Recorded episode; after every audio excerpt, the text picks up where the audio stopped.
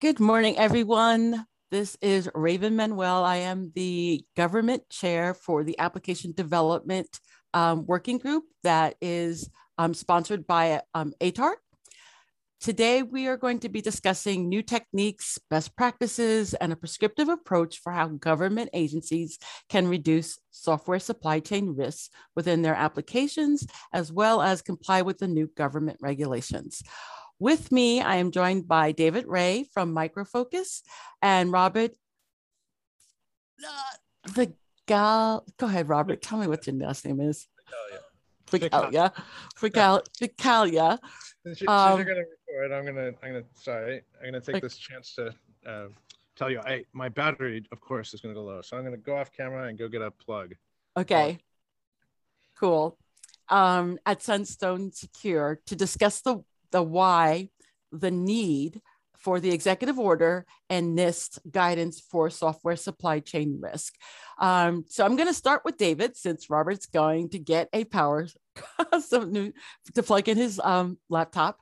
And we're going to get started with you, David. And so tell us a little bit about yourself, what you do for your organization, and how does this impact your work that you're doing? Sure. Well, first, Raven, thank you for having me on the podcast. And as you mentioned, I'm a public sector CTO for Micro Focus Software, and if people aren't familiar with Micro Focus, we're a very large, software producer, one of the largest in the world from a pure play, software perspective. We have a lot of products that we push out every year. So as you can imagine, in the executive order when it released on May 12th. Section 4 was pretty much dedicated to software producers, like Microsoft and Oracle and Micro Focus. And a lot of the tools we actually produce on our end are for developers, for load testing, for, scanning code, for source code check-in, for that entire DevOps, process or tool chain. So for us, it kind of really hit home. We realized that, the government is starting to implement regulations, and they're going to score, vendors like an ENERGY STAR rating on their ability to secure the software supply chain, how we produce and develop software, and what components, we put in our software. So we've been working for about the last decade to really reduce insider threat, and improve our supply chain. But we hadn't had official guidance. So now we do. There's going to be requirements for the software bill of materials, where we're going to have to drill into the dependencies of how our products are built, and then communicate in a timely fashion on critical vulnerabilities or events when they occur to the government. And we're doing that already today, but there was not regulation that required it. So what we're really going to have now is not only regulation, but an audit, I would imagine, starting next year in 2022. That's what the executive order said, where they'll start ranking producers and software producers. But what a lot of people didn't see in the executive order was that it also mandated that OMB create guidance and that NIST create guidance working with CISA, which is what was just produced last week. We have a draft software security maturity model from NIST that is, there's public comments are due tomorrow on that from industry and from agencies. And then OMB also produced some draft guidance on how to align and secure the zero trust environment for applications, which is, they have some very specific comments, which again, after they provide feedback, that will most likely become a memorandum from OMB, which will agencies will have to comply with. So there's a whole lot there. So I would imagine we're going to continue to really put a lot of emphasis on our software factory and our digital software factory internally, so that we can have a lot of compliance and automation around the steps that we use today, to build software. And so we can communicate a little more effectively with our customers, and especially the government, on how secure that is. So hopefully that answered your question. That actually did answer the question. Thanks, David. Robert, your turn. Who are you? Where do you work? How does this impact you? Yes, hi, Robert Ficalia. I work at Sunstone Secure. I'm the CTO there, and we build tools primarily for software companies looking to do business in the federal space. I'm here today representing the Cloud Native Compute Foundation, the CNCF, and we are a subgroup under the Linux Foundation. And so this is a nonprofit organization that is the custodian and administrator for many different open source projects, but the one that probably most listeners have heard of is a project called Kubernetes. And that is a container orchestration platform that powers many of the clouds and growing fast. So we interact daily with all the large cloud providers and increasingly with government agencies and public sector users. In fact, in my role there as co-chair for the policy working group, I have a number of folks from NIST and the various agencies that jump in and out of those work group meetings. In our CNCF security working group, we also audit and assess other open source projects. And we see a lot of interest from the agency community and the public sector community. So much so that I started a public sector channel in the CNCF community space. We use Slack primarily. So we're trying to really, at least my group is trying to align our efforts in service to that growing community. And why all this matters to me personally in that role is that we in the open source community, of course, all have day jobs, and we've all had a history in either public sector or commercial industry software. So we've been wrestling with these problems for a number of years, but in the open source community, you're building the software without mandates, without guidance.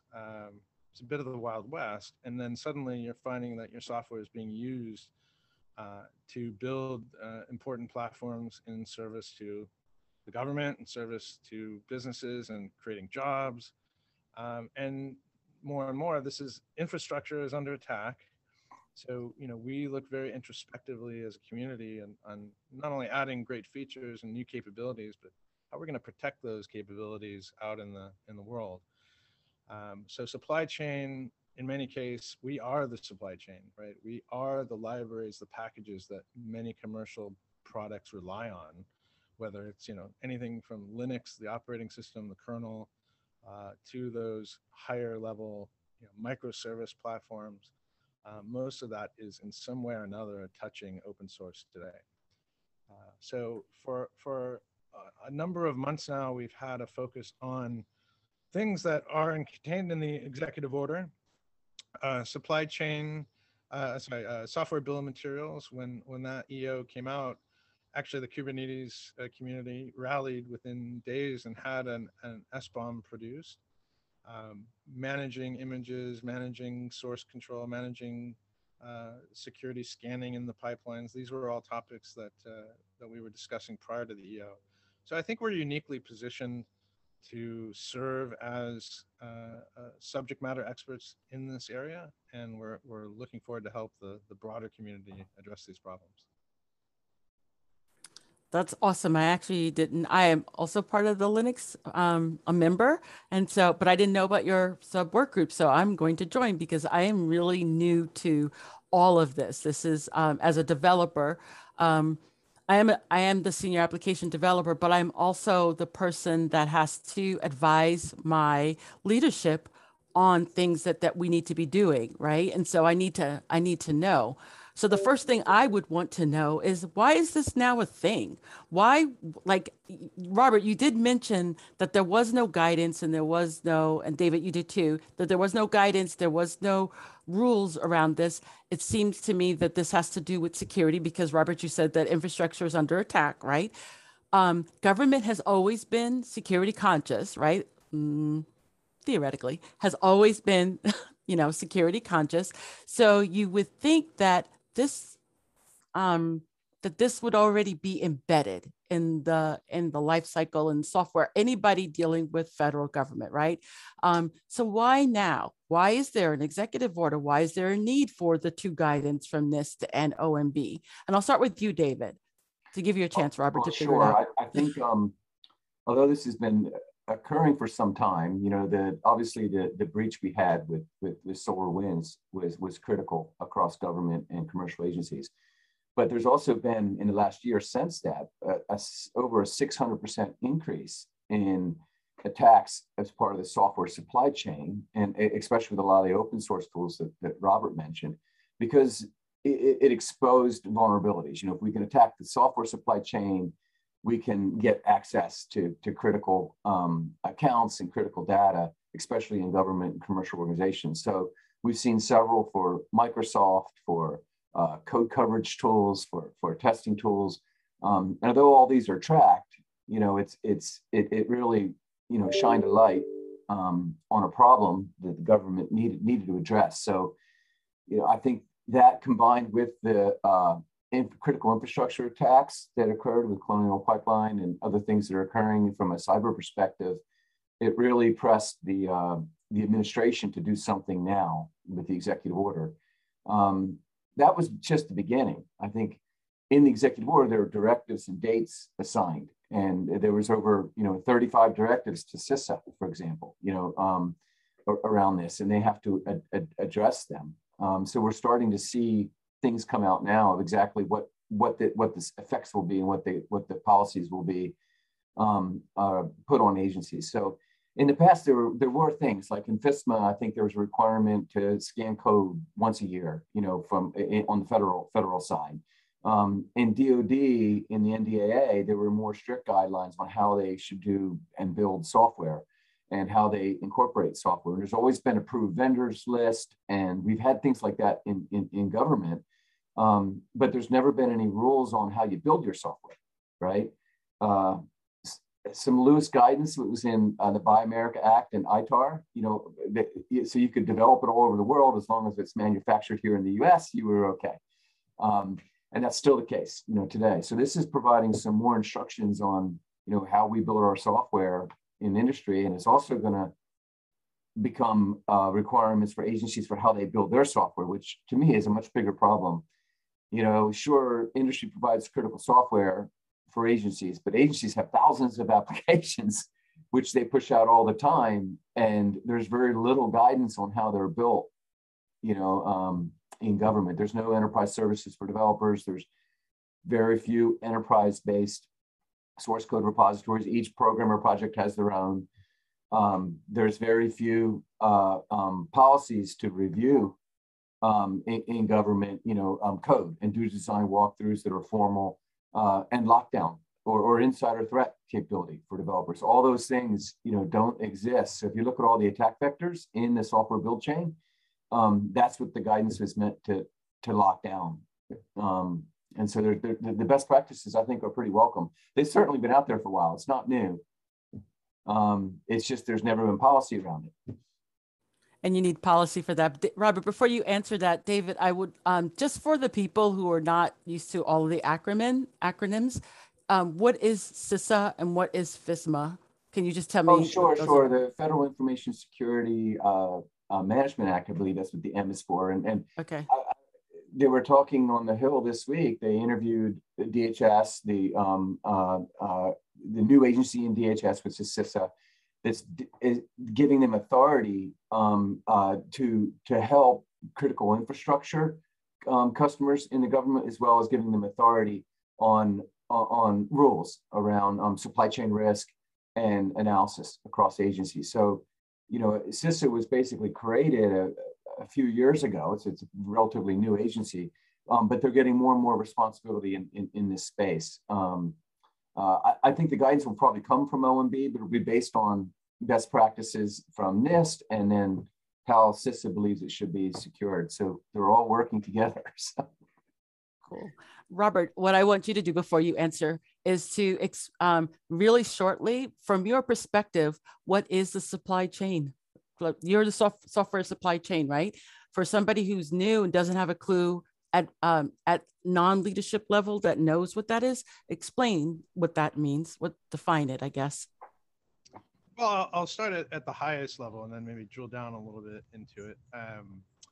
But succinctly, I mean, the supply chain is every bit of technology that goes into a software platform or software product that is critical to your operations, critical to your mission, critical to your business, or critical to your open source project. So that could include, everything from the developer tools you're using to the source code control system that has those bits and bytes that you compile into software or interpreted on the cloud platform, all the way through to third-party dependencies. And I think this is where most of the attention is being pointed. What are the third-party dependencies that are outside of my control? I didn't necessarily choose them. I picked something off the shelf. Maybe it was a language, maybe it was a cloud, maybe it was an application, and embedded in that, with or without my knowledge, is a whole array of other software that I might never have heard of, thought about, or cared about. Everything from keeping time in sync to managing memory and disks, or things like that. So I think to the non-practitioner, the best way to think about it is from a risk-based perspective. What risks am I inviting into my business? And does somebody in the organization who understands all of this stuff, does somebody really have visibility on these risks and how to manage them? And as a leader, am I funding the mandate to keep all of this secure and giving you the people, the tools, and the resources necessary? So I think that's one key takeaway, because I think this executive order and some of the guidance we're getting is great, but I do feel like without the right training, without the right skills, without the right funding, it's going to be difficult for organizations who are enthusiastic about meeting this goal and achieving success. They're kind of set up for failure. So why now is it a thing again? I mean, to me, it just what you just described when you broke it down. For me, I actually look at security. Like we have a TRB process that looks at security. So why is it now a thing? So I think there's a couple of changes over the last 20 years where security 20 years ago was about controlling static assets, fixed bundles of software that you more or less had full control over. If you were producing it in-house, you were familiar with source control systems, you were familiar with change management systems, ticketing systems, you had code reviews, you'd have design reviews, you'd have FIMA reviews, you'd have testing, quality assurance. So you really had a sense of, soup to nuts, you had control over the process, over the people. It was probably entirely captive, maybe used some expert consultants, and you brought those in, and they went through training and they had to sign all sorts of paperwork. Or you bought it from a vendor, and then as part of that due diligence process, you check their bona fides. Did they have certifications? Were they lab tested? Did they go through a FIPS process? Did they, what common control, common criteria? So there were all sorts of paperwork processes to give you an assurance of control of those assets. Now, fast forward, maybe 10 years, and as the cloud emerged, people had to make this decision of how much control do I want to relinquish to gain operational benefits. And I think many organizations are just starting to struggle with that and are continuing that journey still. That's not complete, but those of us now, 10 years later, who have embraced the cloud wholeheartedly for those operational gains, for those efficiencies, now taking a really strong look at, okay, what risks did I inherit? What can I trust, and how can I build a proof, if you will, around that trust? Because all the things that David mentioned, there clearly are attacks. And I would argue those have always been there. I think now that the cloud platforms are more central to everyone's daily lives, they're far more visible. And I think there's far more leverage on the attacker side. You can attack once and harvest value many times by attacking the cloud platforms, by attacking these shared infrastructure tools. It's no longer investing time and energy on one particular target and then having to move on to the next target from scratch. You're really leveraging the investment the attacker makes in building tools and analyzing systems and understanding the data flows. That's all reusable. And I think all of us as software practitioners at some point in our career recognize the value of reuse.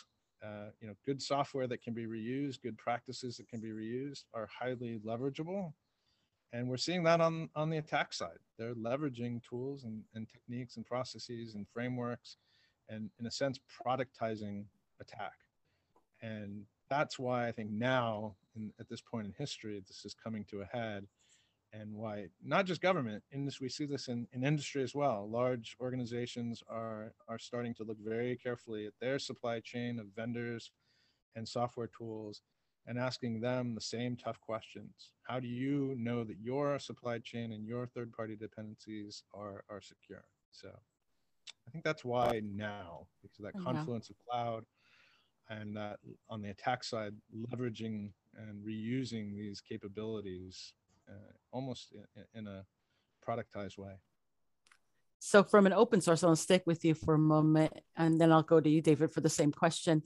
Is the guidance that you're, the open source community that you're receiving from NIST and OMB, is it detailed enough for you to, for one, the public sector, those agencies to actually be able to draft internal policies and implement processes, as well as for the open source community? Is it enough? Well, I think the challenge, the cultural challenge in the open source community is, I think there is a natural rebelliousness and kind of the desire not to have policies and procedures for their own sake. So I think, one half of the community, I'm just arbitrarily picking half, but one side of the community would look at policies and procedures as a barrier to true security. And, at the end of the day, they might argue that, if it's secure, you don't really need the policies and procedures. So let's worry about the security part first. On the other side, I think you'd have those who definitely see the value of getting everybody on the same page, clearly articulating the goals and the priorities so that we can take a more risk-based approach, because you can't boil the ocean. You can't solve all the problems tomorrow. So you do need to prioritize where you focus your attention and where you address specific security deficiencies. So I think it's a challenge in the open source community to try to get these two camps together, and there are probably many different fractured subcamps with nuanced perspectives. So I'm grossly oversimplifying, but it's a natural tension in the community to try to kind of move fast and break things, as we've heard, and on the other side, try to slow it down and look holistically at what we're creating and who's using it and what are the risks. I think that's a problem we face. And I think the good news is that we have folks on either side of the equation that are very engaged, volunteering their time or aligning their company, if they're part of a commercial entity, aligning their entire company's strategy around the open source community in solving some of these problems. So I'm happy to drill down into the how a little bit next, but that'll be our next podcast. Yeah. David, go ahead. Sorry, Robert, what did you say? That can be an entire podcast at each layer. Exactly. David, how do you feel responding to Robert and in your own experience? Sure, well, I agree with Robert. I think it's over the last decade or so, the focus of security has mainly been on the perimeter and on protecting the network. And from a government perspective, it's mainly around compliance, right? And compliance with security controls that NIST recommended are in place. But they're shifting in government now to more of a risk-based approach. And that's what the Zero Trust effort is all about, that was recently, produced, is shifting your focus to prevent risks. And one of the areas that is of high risk is software, right? And I think that's because of the changes with moving software to the cloud, software as a service, and how software is built. It's built basically by components. A lot of times the developers don't really understand the components they're using. They just want one piece of it. And so they pull this plugin down, they pull a library down, they use it, they get their code done, but they really don't understand the code they use to develop the software with. And this happens on the commercial side, as well as within government. And because of the exposures and the recent attacks, that occurred in the software supply chain, now everybody seems to really all of a sudden, you know, care, right? About is my software secure? Before I install this on my network, is it going to create problems?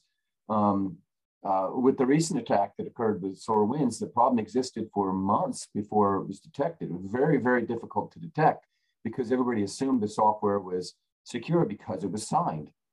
You know, so how did it, the question is, how did a vendor have software that was signed, which means the agency assumed that it was secure because it came from the producer, therefore we're going to use it. And so that shared trust model broke down. And so now the government wants to fix it. They're basically not trusting anymore. They're saying, we're going to rank vendors on their ability to produce software. We're going to put policy in place to make sure that people understand the components that they're using when they're developing software and make sure they're secure. And to your question about guidance, I think the NIST guidance is great. It's a series of practice areas that outlines more or less different things you can do in each practice area to better secure your software development lifecycle. How that's interpreted by industry or by government is still yet to be determined, right? Whether we'll have policies based on that. But the guidance has been around for a long time. They simply referenced existing secure software, build security in, the CMMI, you know, software maturity models that are out there. And they reference them as well as referencing existing NIST risk management frameworks already in place and pulled together just to explain how you can better secure software. But they did add some unique things in there, which Robert, I'd love your comments on. One was they want commercial producers like us to flow down acquisition contract language to the people that we purchase components from to make sure that they're compliant with the same, you know, the same standards that we're signing up to be compliant with across the government. I don't know how we do that from an open source perspective. Who accepts that liability? Who signs it, right? And so we use a ton of open source, and as you mentioned, Robert, you know, most of the libraries, we've moved everything to microservices with Kubernetes and across our ITOM portfolio, for example, and they're pure cloud-based, cloud architecture-based applications today. So if those contracts have to change, you know, I'm just curious, you know, which vendor is going to sign up, you know, for that liability to provide that software to us so that we can comply with, if there is regulation in the government, you know, that comes out from the NIST guidance, which I anticipate there will be, you know, how we can actually comply with our open source components. Otherwise, we'll have to buy a commercial, you know, components, you know. Right. So I'll address that on a couple of levels. You know, first and foremost, I think contractually, there's never going to be an open source organization, even at the scale of Linux Foundation or CNCF, that's going to sign, you know, a government contract or industry contract and take responsibility. It's just outside of the foundational principles of what open source is about. But that said, there are a number of commercial entities who are very aligned with either specific open source projects or are kind of compiling or aggregating all of these components into a holistic platform that can either be installed in your on-prem environment as your on-prem cloud or installed on the actual public clouds or government environments in those clouds or some hybrid model. And I think that's where you'll see those organizations, you know, some are large, some are very small and niche-y. They're going to want to work with an open source community that has actual structure behind it. So rather than just pulling, you know, random code off of GitHub, going to the Linux Foundation or CNCF or, you know, any number of Apache and other groups that put together really a process, a formalized community with, you know, we have all of our regulation, bylaws, procedural rules, all encoded and transparent. And in our group where we look specifically at the projects, we mentor them through this maturation from, you know, incubation, sandbox, you know, fully graduated. And we have a delineated number of checks that they have to pass through, including a semi-formal review at the beginning, and then a very formal code audit and, you know, penetration test, if you will, security audit at the very end for graduation. And that's where the membership dues that the corporate entities provide to the Linux Foundation and CNCF pay for that external audit. It's driven by the community. In fact, I'm part of that effort for the Kubernetes project itself. And we work very closely with, you know, the best of the best of auditors and practitioners. So we get the best of both worlds. We get the open source community guiding it without bias and with an eye towards the broader use of the platform.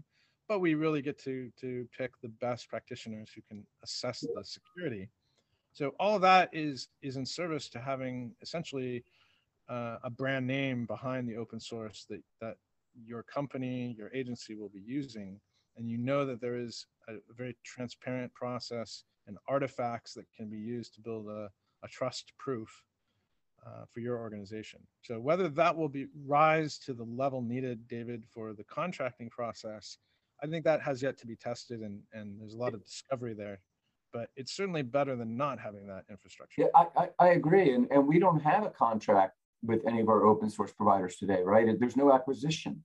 It's so in a lot of ways, we could make sure all the acquisitions we have made for the components we're purchasing are in our SBOM and we flow down clauses to, but not for open source. I think that may be acceptable. And maybe the government will help with providing a list of approved or vetted versions or signed versions of a binary artifactory that we could leverage so that we get the approved, tested, vetted versions you're talking about, Robert. Because I think that's really where I've seen the most risk is when you're doing builds, you should be pulling from a third party vetted a binary artifactory, right? Or from your approved set of code. It shouldn't just go out to the internet and pull down the latest. So that's a little scary. And a lot of times that happens, you know, because the developers have just built their build scripts that way to give me the latest version, check it out at GitHub. And that's a little scary, you know, especially when this software is being used for a critical component. So I think we'll have obviously some better controls as a producer over that. We do that today internally. We're doing that. We have our own secure binary artifactory, but the government may want to produce something as well that we draw from. That would be one way to control it. Yeah, I think that you've hit the nail on the head is that the point of distribution. I think there's going to be a need for organizations or the government to define what the requirements are for that. So how do we maintain provenance? How was this artifact generated? Is it, you know, do we have a proof? Is it falsifiable? Is there, you know, repudiation? Do we have that SBOM? Do we know what those dependencies are?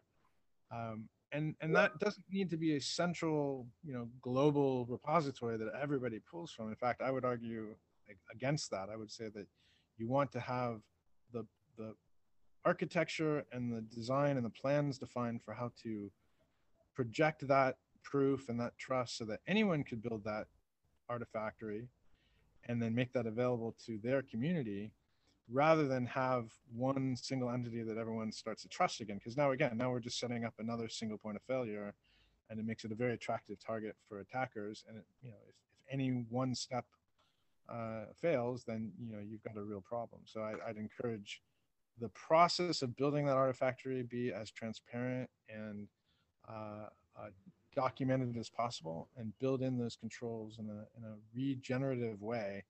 A kind of example of this is a project called Sigstore, and they had a very transparent, open, you know, master key ceremony, all, you know, captured on a webinar, and all the participants were transparent about who they work for, what their roles are.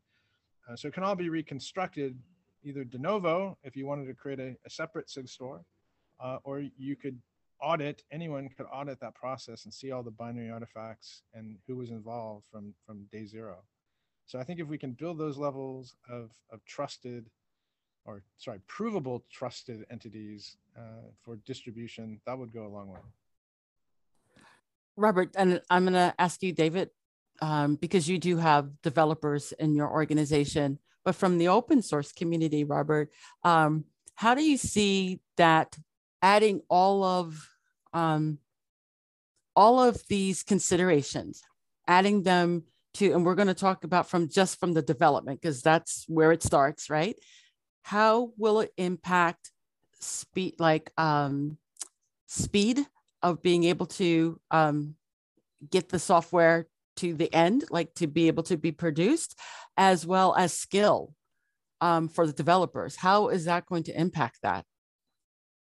Yeah, it's, I mean, the impacts are multi-dimensional. So as a practitioner, I can see this, you know, a couple of different ways. This is now a whole lot of work I have to do that I never had to do before, and I might feel helpless or inadequately prepared to understand all these concepts. What is a CI/CD pipeline? What is DevOps? What's a container? I might never have had to worry about this. I'm a C programmer, and that's what I've been doing the last 20 years, and I do it very well. On the flip side, there's so many great tools that lift the burden from you as an individual programmer and make this process easier. One example that all of us as developers have probably struggled through code reviews, right? So it used to be that you'd print out the code and everyone would sit around the table, and it was this very clunky process. Then we got to screen share, and we could at least kind of hover the mouse over things in front of a projector. Today, you've got these tools that will pop up and scaffold those reviews and pinpoint, code smells or security hotspots. And it was just an aha moment for me personally when starting to use these tools. Wow, I no longer have to swap into memory all the hundreds, if not thousands, of non-contextualized concerns that are swimming around in the head. And I'm trying to bring this to bear on this very specific block of code that we're reviewing. Typically, between other meetings when there are lots of competing pressures, I now have this tool that's going to surface the most important things to spend my time on. And I think that's where we're going to see that trend continue, where the developers are going to get, it doesn't have to be fancy AI, but that is coming. We're going to get more and more help around focusing our very valuable time and attention on the right areas and making sure we're prioritizing in a risk-based way where we should be applying our gray matter. And I think that's something that eventually developers will embrace, and they'll see that, look, I'm making a real contribution demonstrably to the security of this product or platform, and the tools are helping me do that. I might have to learn a few more concepts. I may have to broaden my skill set into areas that I've never had to work with before, but some tool and some platform will have my back and help me do that effectively. Hold on to that thought of tools, David, because your products have to be more timely than open source, right? Because open source can actually produce when they get there. But for you, a product development organization, how is this going to impact your development lifecycle? Sure. Well, we started actually about 4 years ago building a digital software factory, and the goal was to innovate faster and improve our release cadence. And we went from 1 or 2 annual releases of our software to monthly releases. And we transitioned how we're building software with microservices and containers and building a digital software factory that supported CI/CD and automation. And we had a lot of support from developers, but we had mostly local excellence. We didn't have enterprise visibility or excellence. And that's why we wanted to develop this larger, digital software factory. When we started putting policies in place, that's when we started getting resistance from all development teams. We didn't want to put a burden on those developers to all these extracurricular activities that wasn't part of their development tasks, like being a security analyst for code dependencies. And what we found is they don't do a very good job at things that are outside their wheelhouse. And they'll just simply do a compliance check. They try and finish it as quickly as they can so they can get back to writing code. And that wasn't good enough for us, right? We really wanted to strengthen that whole process. So we ended up developing enterprise services for developers and having system owners and business owners assigned to critical pieces in that software build process, like security scanning. So we're today across 5,000 developers, 300 products, we're doing 20 to 30 million lines of code we scan daily. That's not something you can just ask the development teams to do. We had to provide it as an enterprise service. We had to create a wiki.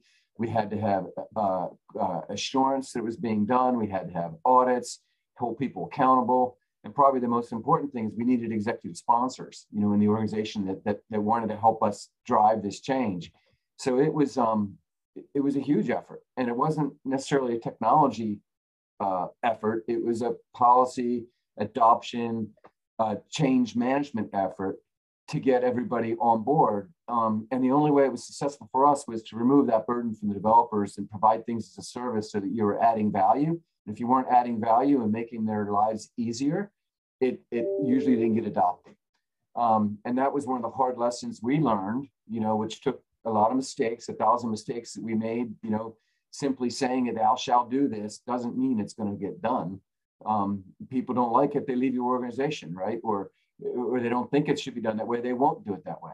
And then you have a choice, you know, what do you do? So I think we certainly learned a lot, you know, through that process, but it's moving from local excellence to enterprise excellence, I think is the important lesson we learned there, and the enterprise services. So hopefully that answered your question.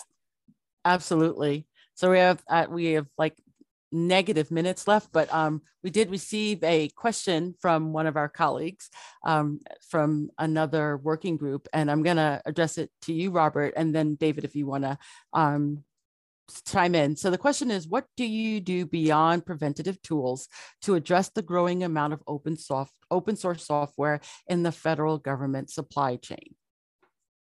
Robert. Yeah, I think, you know, certainly understanding what you have. So getting all your dependencies mapped. So there are some commercial tools. We'll keep names out of it. There are, you know, some minimal open source. Unfortunately, this is a weak spot in the open source tooling.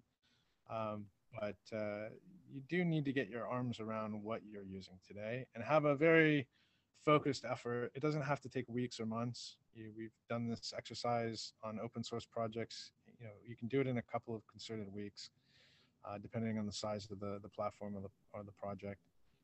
But you do need to do that first foundational step to understand what you've got, because from there, you're going to find that a lot of it is legacy that you no longer need.